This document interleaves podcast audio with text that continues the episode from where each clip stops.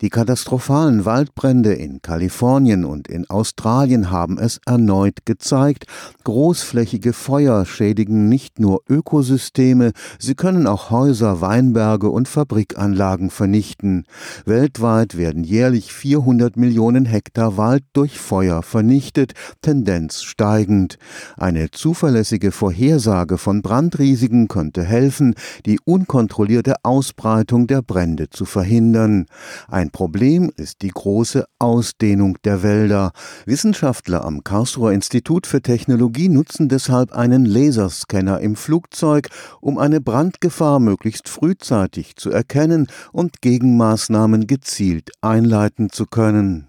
Leider ist der Mensch immer noch die Hauptursache für Waldbrände. Es ist gezeigt worden, dass eigentlich fast alle Waldbrände, auch gerade die, die dann wirklich dramatische Konsequenzen haben, durch Menschen verursacht sind, sei es durch Unachtsamkeit, aber auch durch Brandstiftung und so weiter. Dr. Fabian Fasnacht ist Forstwissenschaftler und Geoökologe. Er arbeitet am Karlsruher Institut für Technologie. Neben der Trockenheit ist es vor allem die Biomasse am Waldboden, die das Brandrisiko erhöht. Kann man sich eigentlich so vorstellen, auch wie man versucht, ein Lagerfeuer zu starten. Man fängt in der Regel mit feinem, kleinen, trockenen Material an und dann nach und nach kann ich größere Holzstücke drauflegen. Und so ähnlich ist es in einem Wald eben auch. Also wenn ich jetzt einen Wald habe, in dem eigentlich nur dicke Baumstämme stehen und unten so gut wie kein Vegetationsmaterial liegt, dann hat das Feuer Schwierigkeiten überhaupt in Gang zu kommen. Also es ist sehr unwahrscheinlich, dass ich in einem geschlossenen Buchenbestand zum Beispiel, wo ich dann so gut wie keine Laubstreu auf dem Boden habe und keine Äste und Büsche und so weiter vorkommen, dass ich da eine große Wahrscheinlichkeit habe, dass da ein Brand ausbricht. Es gibt Wälder, in denen es regelmäßig brennt.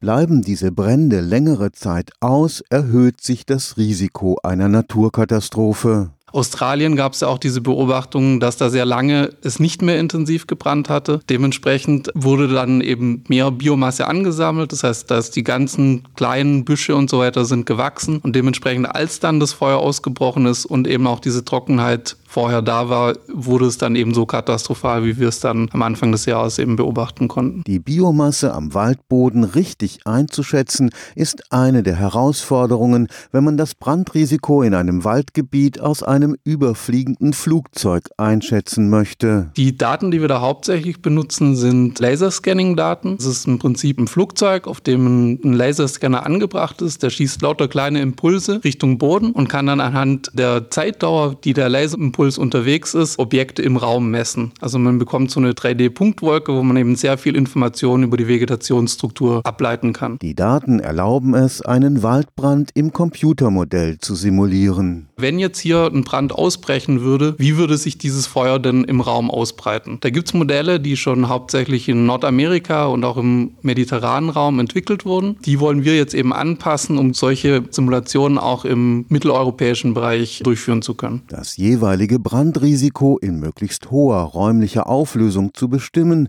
ist Ziel des Forschungsprojekts. Da geht es darum, relativ kleinräumig sich anzugucken, ob es bestimmte Bereiche gibt, die eben besonders gefährdet sind. Und dafür wollen wir eben mit diesen Simulationen arbeiten und dann zum Beispiel auch zu untersuchen, wenn ich jetzt an diesem Wald, an der Struktur etwas ändern würde, könnte ich das Brandrisiko dann, dann reduzieren. Und der Vorteil, wenn man das eben mit Simulationen macht, ist, wenn ich jetzt irgendwo mal zum Beispiel eine Brandschneise angelegt habe, dann ist da halt kein Wald mehr. Und dann sollte ich halt sicherstellen, dass ich die Brandschneise an der Stelle einbringe, wo es auch sinnvoll ist. Stefan Fuchs, Karlsruher Institut für Technologie